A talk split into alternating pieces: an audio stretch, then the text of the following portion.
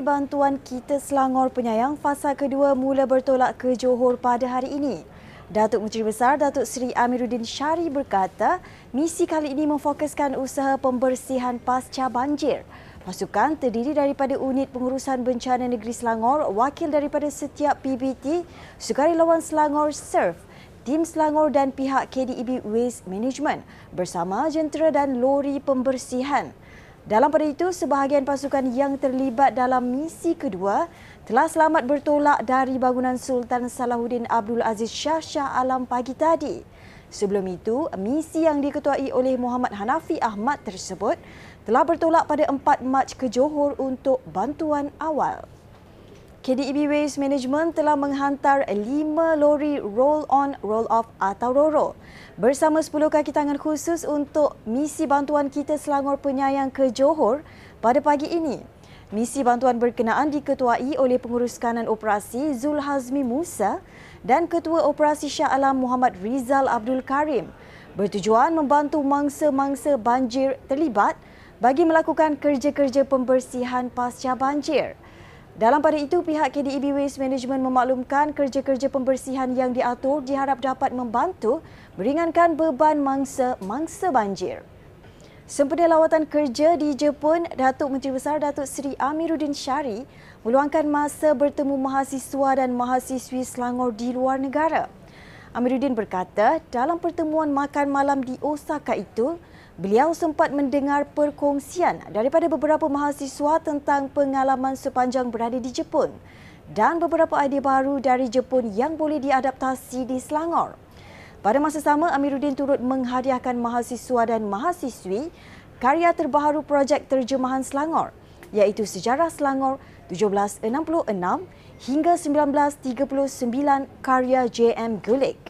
Beliau turut berpesan agar mahasiswa dan mahasiswi Selangor menitip pengalaman sebanyak mungkin di luar negara sebelum pulang dan memanfaatkannya dengan menabur bakti di Selangor.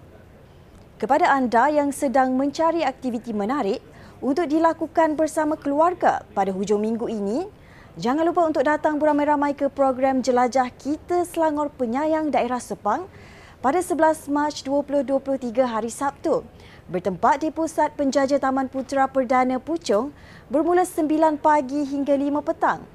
Pelbagai aktiviti menarik untuk anda sertai.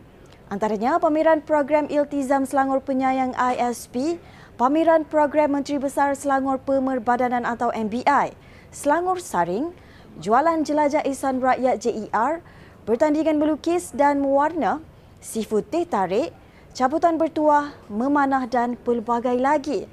Anda juga akan dihiburkan dengan persembahan selebriti terkenal Baby Shima dan Hil Husaini. Jangan lupa datang beramai-ramai. Pada 8 Mac setiap tahun, seluruh kaum hawa meraihkan Hari Wanita Sedunia. Pada tahun ini dengan tema nasional Kasih Wanita. Ia tepat dalam menggambarkan peranan dan jasa wanita yang tidak berpenghujung.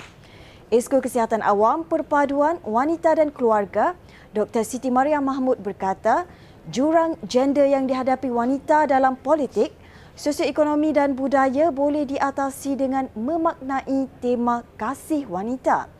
Antaranya meraihkan potensi dan mengupaya kapasiti kaum hawa untuk berperanan sebagai warga negara dan anggota komuniti. Kasih wanita juga mampu memberi peluang dan ruang yang saksama untuk wanita berpartisipasi dalam politik menjadi pembuat keputusan dan bekerja untuk meningkatkan produktiviti negara. Pada masa sama, Esko Perumahan, Kesejahteraan Bandar dan Pembangunan Usahawan, Rozia Ismail juga menyeru agar peranan wanita dihargai. Katanya melalui tema Embrace Equity di seluruh dunia, peranan wanita di setiap peringkat diiktiraf. Sekian semasa hari ini, terus layari platform digital kami dengan carian media Selangor dan Selangor TV. Di kesempatan ini, kami mengucapkan selamat Hari Wanita kepada semua. Bertemu lagi esok.